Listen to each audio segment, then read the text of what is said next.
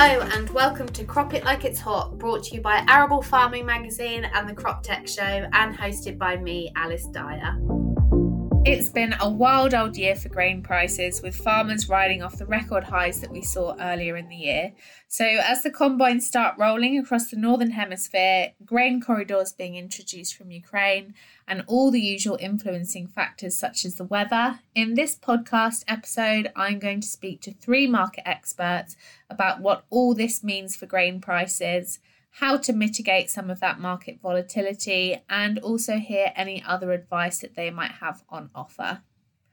Don't forget, you can still get one basis point for tuning into this podcast by emailing your account number and the podcast title to cpd@basis-reg.co.uk.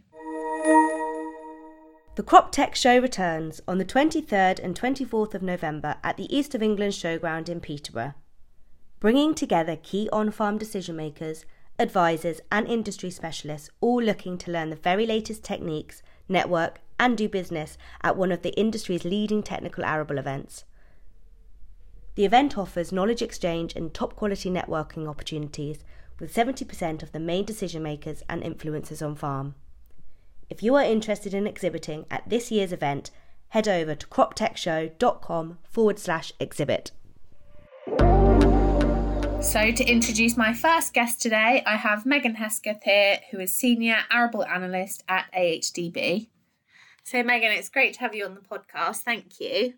First of all, we're all very aware of the really awful situation in Ukraine at the moment, but I wanted to know what else is influencing our grain prices. Yeah, no problem. It's nice to be on the podcast.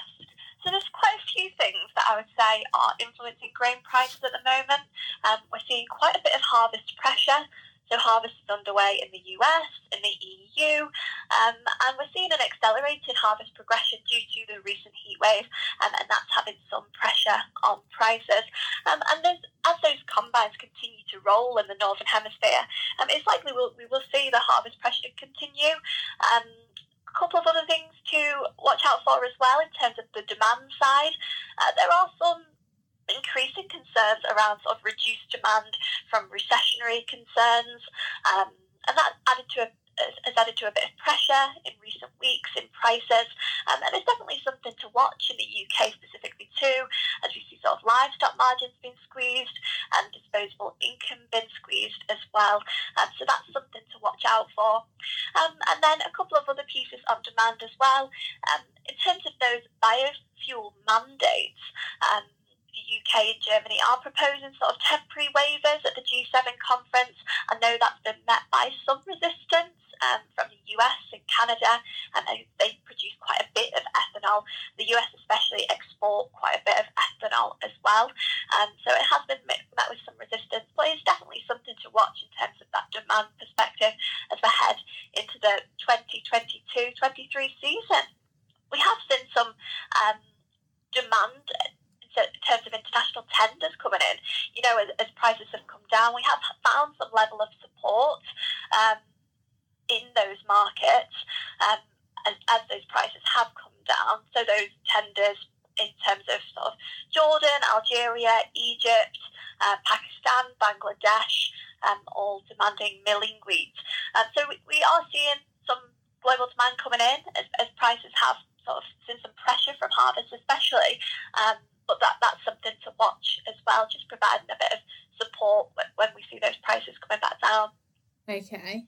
And then moving on to Ukraine, we've heard quite a bit about these grain corridors. What will happen if these do or don't go ahead? Yeah, it's a difficult picture in Ukraine. I mean, there's a lot of talk and movement to try and establish a grain corridor out of Ukraine. They are moving grain by rail, and there are some issues in terms of the track size as we get towards the edge of Ukraine and surrounding countries. And they were talking about building silos, you know, to store that grain, just provide a little bit of sort of support on that sense, so you can store grain just outside of the country and get a bit more moving. But in terms of those the sea corridors, my understanding is that Turkey are in discussions, and there are quite a few issues around sort of demining the area and navigating the area and ensuring what's leaving Ukraine. But there is a lot of movement towards trying to establish those grey corridors. And a lot of that risk is built into the price. So we could see some movement on the price, pressure on the price if they do establish that corridor, because a lot of risk is built into that price, like I say. Yeah, I guess even if these corridors are established, the amount coming through them will be much less than normal, and there'll probably be, you know, a fair amount of interruptions to them as well. Yeah, it's not simple solutions to make as well, so a lot of the damage to export infrastructure is definitely something to think about. There's quite a lot of damage, is my understanding, and how long that takes to sort of navigate. And you're right, navigating a war zone isn't going to be easy. So there still are quite a few challenges around that, and the quality of the grain that's going to come out of Ukraine as well, from what's been kept on farm and what's been kept at port.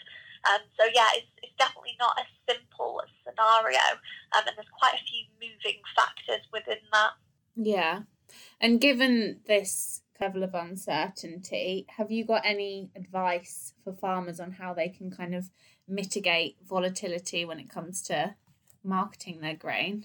Yeah, I think that's a really good question, because I think with so much volatility, it is really hard to make decisions on sort of selling. It's really hard to make decisions on cropping, but in terms of I think risk management is a very key tool to be used at the moment. Things like budgeting, that's a great tool to be used in terms of, you know, what your crop conditions are looking like for harvest 22. You've got a very good idea of what the crop's looking like, and you've spent a high proportion of that fixed and variable costs really now. So budgeting is a great tool to sort of estimate your cost per tonne of production, and do sort of sensitivity analysis and what market price will earn you a profit. So there's lots of tools like Farmbench that you can use, and a lot of tools available on the website just to help sort of navigate and find what the best tool is for you, and getting as much information as possible. There are other things that you can look at as well, in terms of puts and call options, and in terms of those marketing strategies. A lot of information is on the website, but if you're thinking of selling grain off the combine, it might be that you want to explore a call option if you're worried that prices might go up. But there is quite a lot to be read around that in terms of aware of commission and currency exchange, but it's definitely something to explore. And then also in terms of those put options as well, it might be that businesses looking to sell physical tonnage throughout the season, and protecting the value of the physical tonnage using a put option, and it's the concern that the price might fall. But again, there's quite a lot to be read around that. So if you would like more information around that, there's lots on the website, on the AHDB website. But I think the most important thing to think about when you're contemplating sort of marketing strategies or what you do is what works for you. It's all about risk appetite, what works for your business, because every business is different, and that's a huge part of your marketing strategy is what works for you. Increased risk doesn't always equate to increased reward, but it is worth looking at those options, especially if it's something that you're interested in. So yeah, definitely think about what works for you, and then explore as many options as possible. But I think in terms of those volatile prices, risk management and understanding where your costs are and what your cost of production would be and what cost you need per tonne, and price per tonne to make that profit. So yeah, lots to think about, but it is what works best for you as well. Yeah, no, that's good advice. And then thinking ahead to harvest 2023, something that's also being influenced heavily by the war and, you know, sanctions on Russia is fertiliser prices. How is that likely to affect things for the coming season, do you think? Yeah, that's a really good question. It's difficult because we've seen a high price season in terms of grain prices, but input prices are rising as well. And I think a lot of the conversation now I'm having with people is around Harvest 23, prices aren't quite as high as we've seen for Harvest 22 prices and throughout sort of the season. And those input prices are quite high. So like you say, fertiliser prices, in terms of the September delivery was, I think, £705 per tonne. So they are quite high prices. And in terms of those applications of fertiliser, it's definitely something that to watch out for, and in terms of sort of meeting quality specs of whether sort of people are thinking about how much fertiliser to pop on, and carrying any fertiliser forward as well. But yeah, it's definitely something to think about in terms of looking at other croppings as well, whether people explore pulses and cover crops is all something to think about. But in terms of that milling wheat, especially thinking about milling wheat, we have seen a pretty strong premium for milling wheat over the past season, so over the 2021-22 season, and sort of whether that's brought forward to incentivise that is definitely something to watch out for. But yeah, it's a very difficult picture in terms of fertiliser prices. Yeah, and if I'm assuming this is kind of a global issue, or at least a European issue, in terms of fertiliser prices. So, if we are cutting fertiliser rates, is that going to have much effect on global supply? That's a good question. I think in terms of the fertiliser prices, my understanding that's a global problem or a global issue, global concern around sort of the availability of fertiliser and prices as well. There are quite a few watch points around, planting for next season in countries across the world, so South America, in terms of those row crops, soybeans and maize.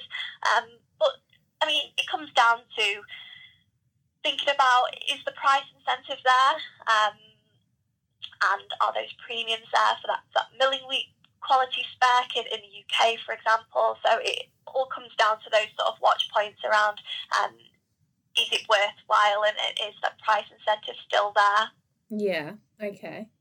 And finally, you guys obviously run the early bird survey. I wondered if you had any idea on cropping intentions and what they might look like for the season that's coming, and also how they might influence prices.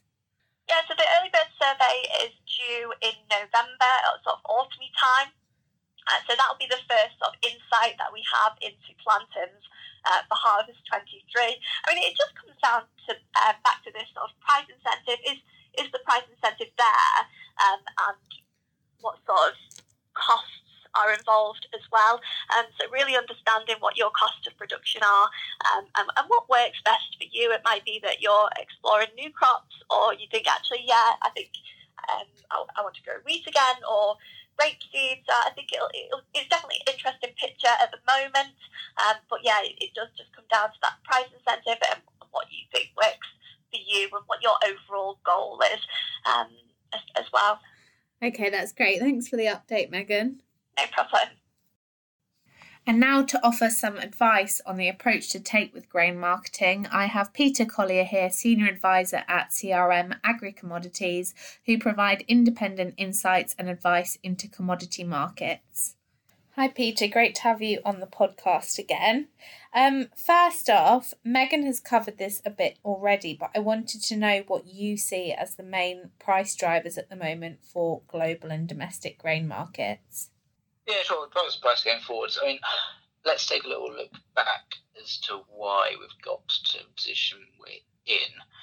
And it's all due to timing, and majority are due to war in Ukraine. And yes, but the timing is pretty important for that. This big push high happened at a time of relatively limited old crop global availability for grains, and it was also at a time pre-harvest confidence in markets. So you had a lot of people rushing to go and buy and secure wheat and corn and other agricultural products for next season, at a time when there wasn't really sort of that natural farmer selling either. And all this led to a very, very bullish market, as we know, and wheat pushed to new record levels above corn we'd never even seen in the past, easily surpassed even 2010 Russian export ban levels. And this is certainly limited demand, and still in the United States, wheat isn't exactly wanting to be included in animal feed rations. So it seems sort of a gradual decline since then, although I say gradual, it's actually been fairly swift. You know, we've got 0.22 back from a peak at 350, now down to sub 260 in the space of less than 8 weeks, and 0.23 down from a peak of 290 to sub 230. So it's been a substantial sell-off, and almost justifiably so. You know, we're just around the corner from a Northern Hemisphere wheat harvest, or at least in the States, winter wheat's verging on over half done. In the UK, we're not far off, and Northern Europe as well.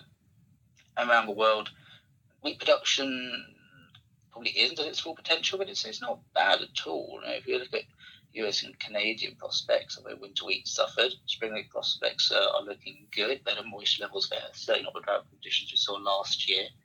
The UK, things are looking relatively good.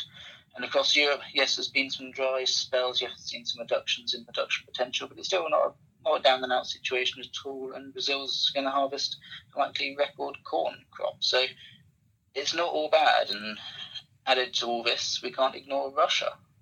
It's not only the driver behind the war in Ukraine, but looking ahead, they're about to harvest what's likely going to be a record wheat crop, a record exportable surplus of grain. The realist in me says we have to ask who isn't going to buy from Russia this season, and the answer is, in all honesty, nations that traditionally buy from Russia will continue to do so. They'll prioritise their own food security above that of any sort of political or moral intervention. So we are still in a period of pressure. We haven't even mentioned the large sort of macro side of recession and any weighing on long-term inputs of demand. So we're still in a bit of sort of a downside risk in markets moving forwards. And unless we go and get another big weather event, let's go and get drought in the States over the next few weeks, could be critical for the corn crop, then I think we could easily see a bit more pressure on oil crop markets for the foreseeable, and new crop markets too. But you know, we're not without risk. We're a long way off the US harvest. It could still be drought there, and the war in Ukraine does continue to create quite a supply constraint looking forwards. You know, even just from the UK perspective, it remains unclear how our demand is going to shift. Prior to invasion of Ukraine, would import maybe nearly 1 million tonnes worth of maize from Ukraine, and we're slightly still uncertain as to where that impact of demand is going to lie. We're likely going to see more usage of domestic wheat and domestic barley, but to what extent remains a bit of the unknown. So there is certainly still some bullish factors out there, and globally stocks are going to be tight this coming season, especially if we're going to see strong demands for French wheat. So it's a slightly bearish picture at the moment, continuation, but certainly long-term throughout the season, we're expecting markets to remain above average. And you know, there's so many unknowns, especially when it comes to the next few months and what's going to happen in Ukraine in terms of winter planting, what's the area going to be like, are farmers going to be able to plant? And these are all just adding to the unknowns and the sort of continued broad level of support that we're seeing.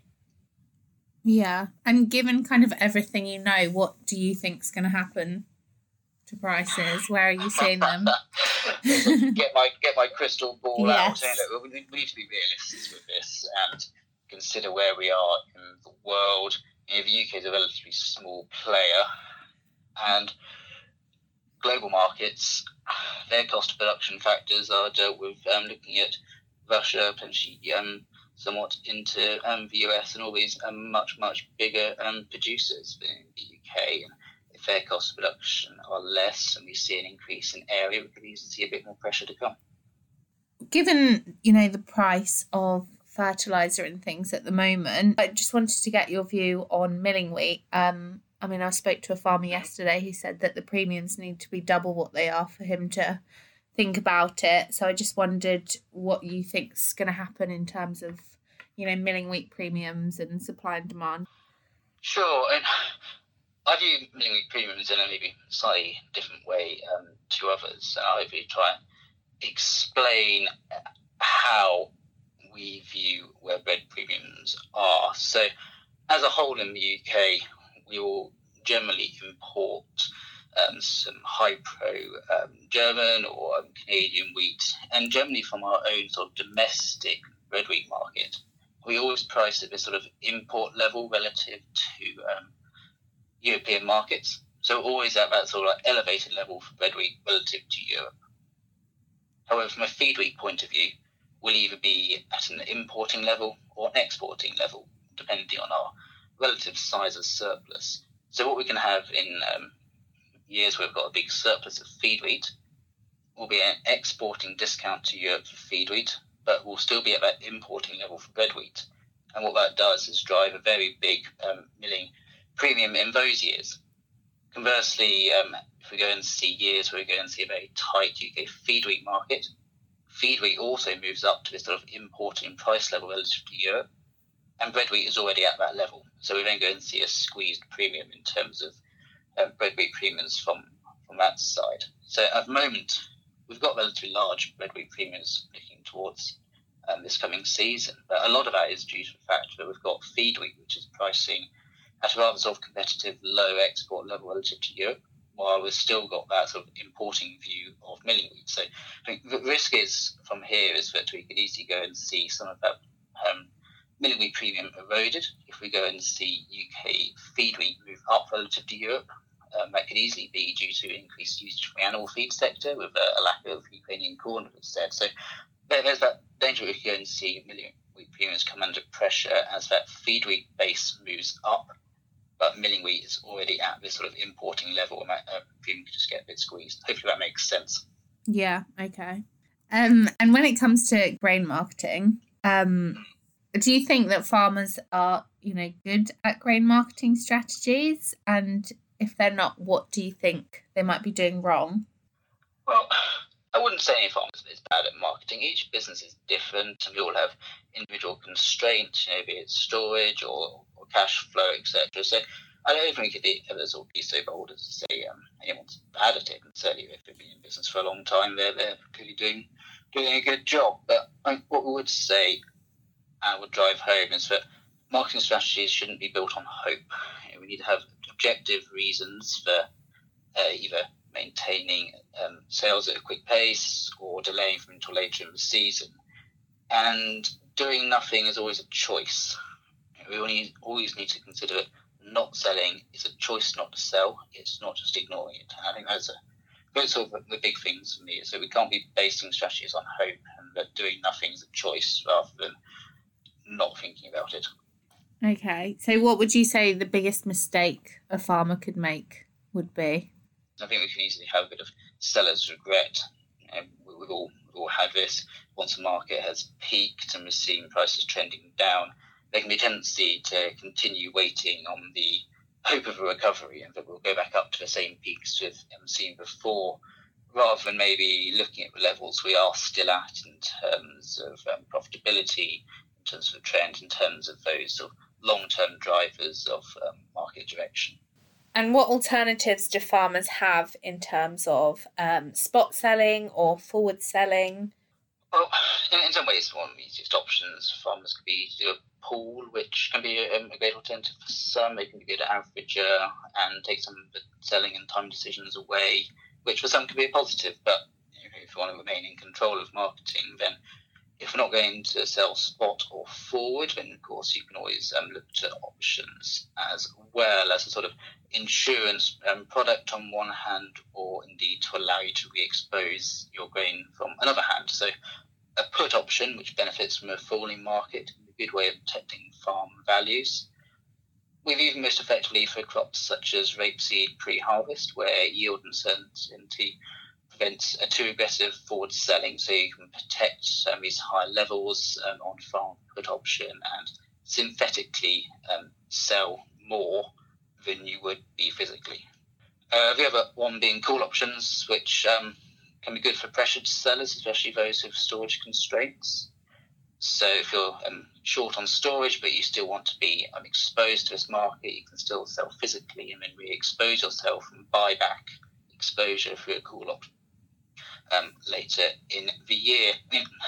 With these, I will go back just to that sort of previous comment about marketing strategy is not being based on hope. I mean, it needs to be from objective reasons and a strong rationale for doing so. Auctions do cost money, and while you have physical, it is always cheaper to sell physical than it is to buy an option. So there needs to be sound reasons for buying, either re-exposure to markets or thinking why you're wanting to purchase a good option instead of sell more physical going forward. And given the volatility and things at the moment, might it be a good option this season? Would they potentially be more worthwhile? I mean, potentially, but as I just said, yeah, they do cost a lot of money, options, especially with the amount of volatility that we've seen at the moment. So you've got to remember that someone's got to be on the other side of the fence and willing to sell this option to you, and that's why we've seen value of them increase. We've seen a lot more volatility over certainly the last 6 months, and it's always cheaper to sell physical than it is to buy an option. But it could well be a good strategy later in the season if we go and see these global tight stocks, and if we go and see sort of further weather market and deterioration. Farms have already sold due to pressure reasons and more crop than they would otherwise have intended to do so. So they could well become beneficial later in the season, but I say they cost money. We always need to bear this in mind, and it's cheaper to sell physical grain at this stage. And final question, given everything that you know about what's going on, what would your, one piece of advice be? Obviously, you've said the not basing sales on hopes and things. Is there anything else that you wanted to add? I think maybe not for this season, but following one. And let's look at NOV 23. And where we are currently for there. I mean, yes, we've fallen from NOV 23 from a peak of 290 down to 230, but the big risk, I think, from the profitability side, one of our worries is that a lot of inputs will have been bought at a high level, but we could easily see markets go and slide into that following season, where it could easily go and erode a lot of fun and profitability and margin from that NOV 23 season. So that's one of our big concerns from our side, sort of business profitability way. Yeah. So inputs are bought high and markets continue to slide. And we've seen this in previous seasons. So just go back to 2012, that last big spike we had. We then went and had 3 or 4 subsequent seasons of markets falling away each season. This current season can be likely above average prices, so we'll incentivise for following year's worth of planting. That following season could easily can be like an average or slightly above average still in terms of long-term marketing values, which still incentivises a strong area, and we can easily just go and see this gradual tail away and fall in markets as we've seen before due to big spikes. Yeah. Obviously, situations can change, and unknowns such as you'd have forecast a war in Ukraine 12 months ago, but yeah. Short of this, I think that's one of the concerns that we'd have, and certainly is maybe not to this season so much, but the following knock-ons where inputs are already being purchased. And finally, the oilseeds market has also seen record prices in recent months, and many growers are being tempted back into the crop this autumn. So Owen Clegg, trading manager at United Oilseeds, is going to give us an update on the oilseeds markets. So first of all, why has the market gone down from these historic highs we've been seeing? I think it was last week that the price dropped £130 a tonne. So what's going on there? So it's a case of that, the market has sort of, taken a bit of a sharp reduction in price, and on the old crop especially, we've gone from well over £850 a tonne down to £600 a tonne, but the new crop hasn't necessarily fallen quite so far. The new crop is gone from 730 down to 550, and it's had a bit of a recovery to 590.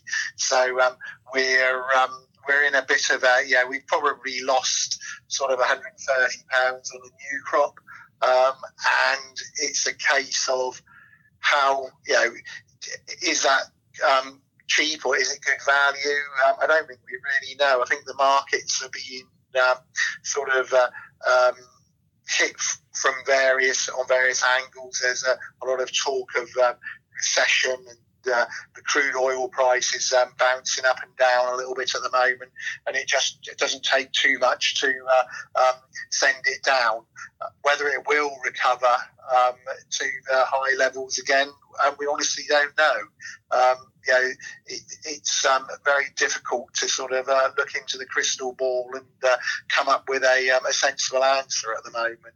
I think there are a few things there in the background which are sort of a bit worrying. The fact that the Ukrainian grains seem to be able to find a way of moving across the Polish border, and we'll see grains and oilseeds move by truck.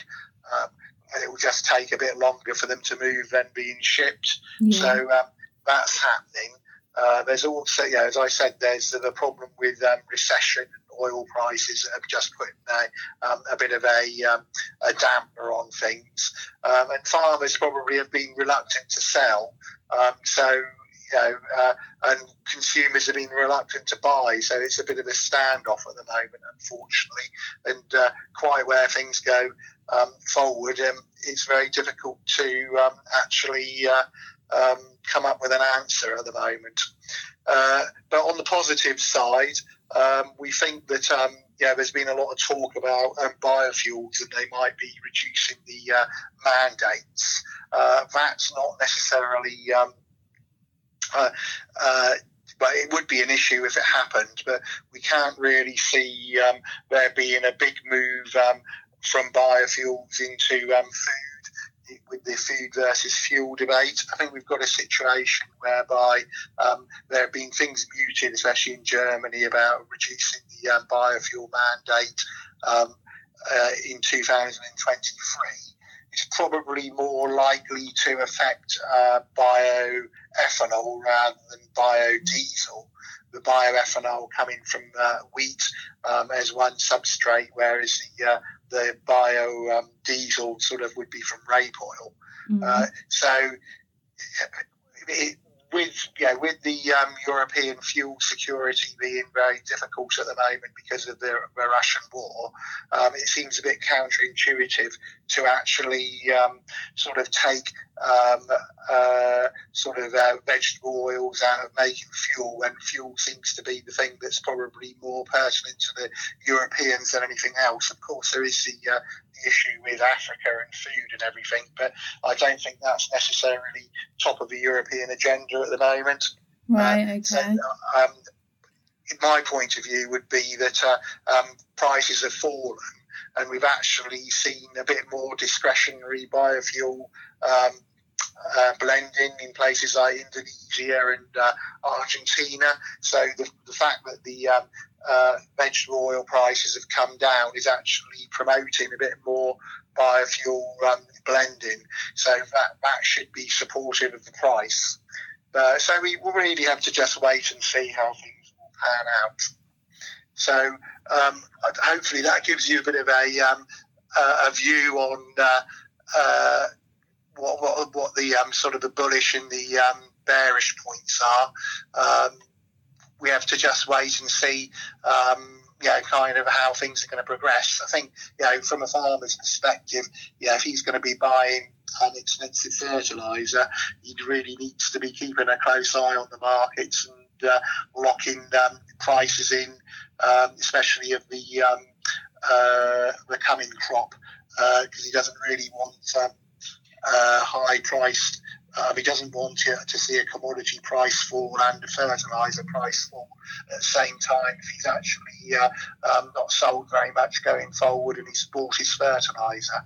So would your advice be then for them to sell now rather than wait for the market potentially firm again? But each farmer has got to know his cost of production and knows, has got a feel for how what he can afford to do and what he can't afford to do. But although he's probably buying fertiliser for Crop 23, if he's still got Crop 22 in the barn that's unpriced, it would be unwise to have a big position on expensive fertiliser bought and little crops sold. He ought to be really sort of looking to sell into the rallies as they come, whether it's rapeseed or grains, so that he's actually got a sensible strategy going forward. These markets really are unprecedented, and it's very difficult to second guess what they are will do. There's a bit of fund manipulation in there going on, and traders have got futures positions that can give them big margin calls that mean that they have to exit positions because they haven't got enough cash to fund them. Then we've got the scenario with interest rates going up, so how stock's going to be funded. It's all very difficult to actually sort of pin down to exact how things are going to progress. Of course, the other issue we've got coming up with harvest is logistics, and will there be enough lorries and enough lorry drivers to move crop in a timely manner? So these are all things that growers have to second guess and work out whether they'll be able to move crop in time to get to meet their cash flow requirements as well. There's a lot going on at the moment, isn't there? Yes, yeah, indeed. It's a very difficult one, and I think pool marketing is one way of trying to mitigate those risks because we're in the market, we're talking to consumers, and we can sell tonnage, and we can get hold of lorries and move things. So pool marketing is certainly a good way to progress. We also have our produce of area contracts, so that helps reduce the risk as well. Okay, so I think I'm not really answered the question as to whether or not we should wait or sell, but I think it's up to each individual grower to weigh his risk and make sure that he's comfortable with what he's doing. And, prices can easily go down as well as up. Yeah. And then looking ahead to drilling. Yes, indeed. There's a lot more confidence in oilseed rape now. Yes, I think after we had a rough couple of seasons, but it's bounced back a bit. And I know some members of the seed trade are maybe expecting up to a 30% increase in area. What are your thoughts on drilling intentions? Yeah, I think we're still a bit unknown what the actual area was that was planted for last harvest. I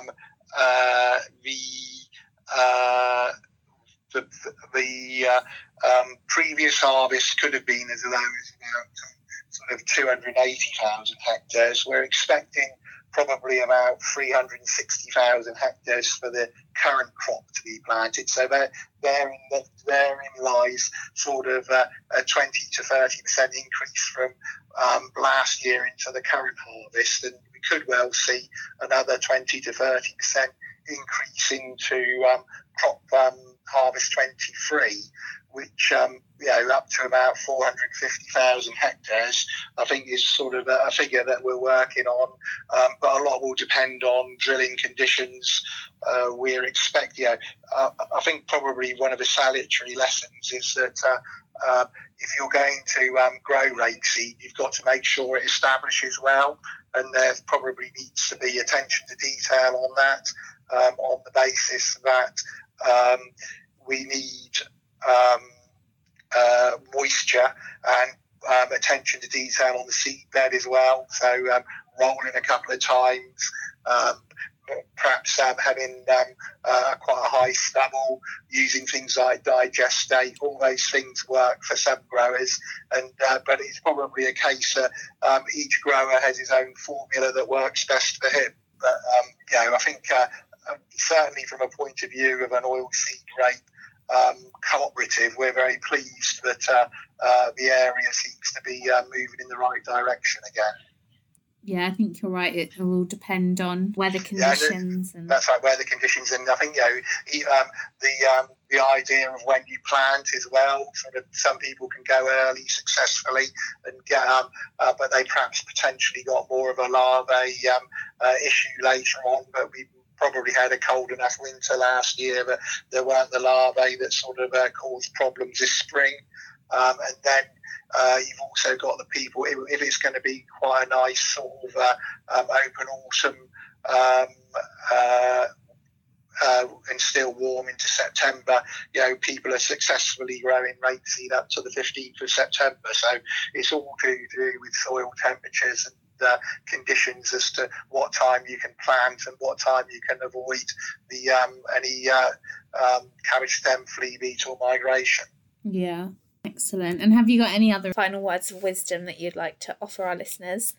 I think, you know, probably what I would say is that, you know, if you're not interested in poor marketing, which would probably be, you could leave all this stress and everything to the likes of United Oilseeds. If you do want to sell fixed price, because the markets are so volatile, you know, it's a case of if you have a target price and it gets there, and, you know, whether that's target price is 600, 650 or 700 pounds a ton even, you should sell some rapeseed when it gets to that target price, because there is so many uncertainties that you could easily be, the market, the price could be there for a day and then gone and never return.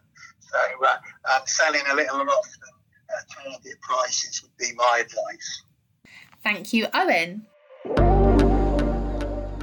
Now that's all we've got time for today, but if you want to get more regular updates from us on grain marketing, you can receive our weekly grain marketing newsletter, which rounds up the views of merchants and analysts across the sector to keep you in the know about global, European and domestic markets. The easiest way to sign up for this is just by Googling an eye on the grain market, and it will take you to the sign up page on the Farmers Guardian website.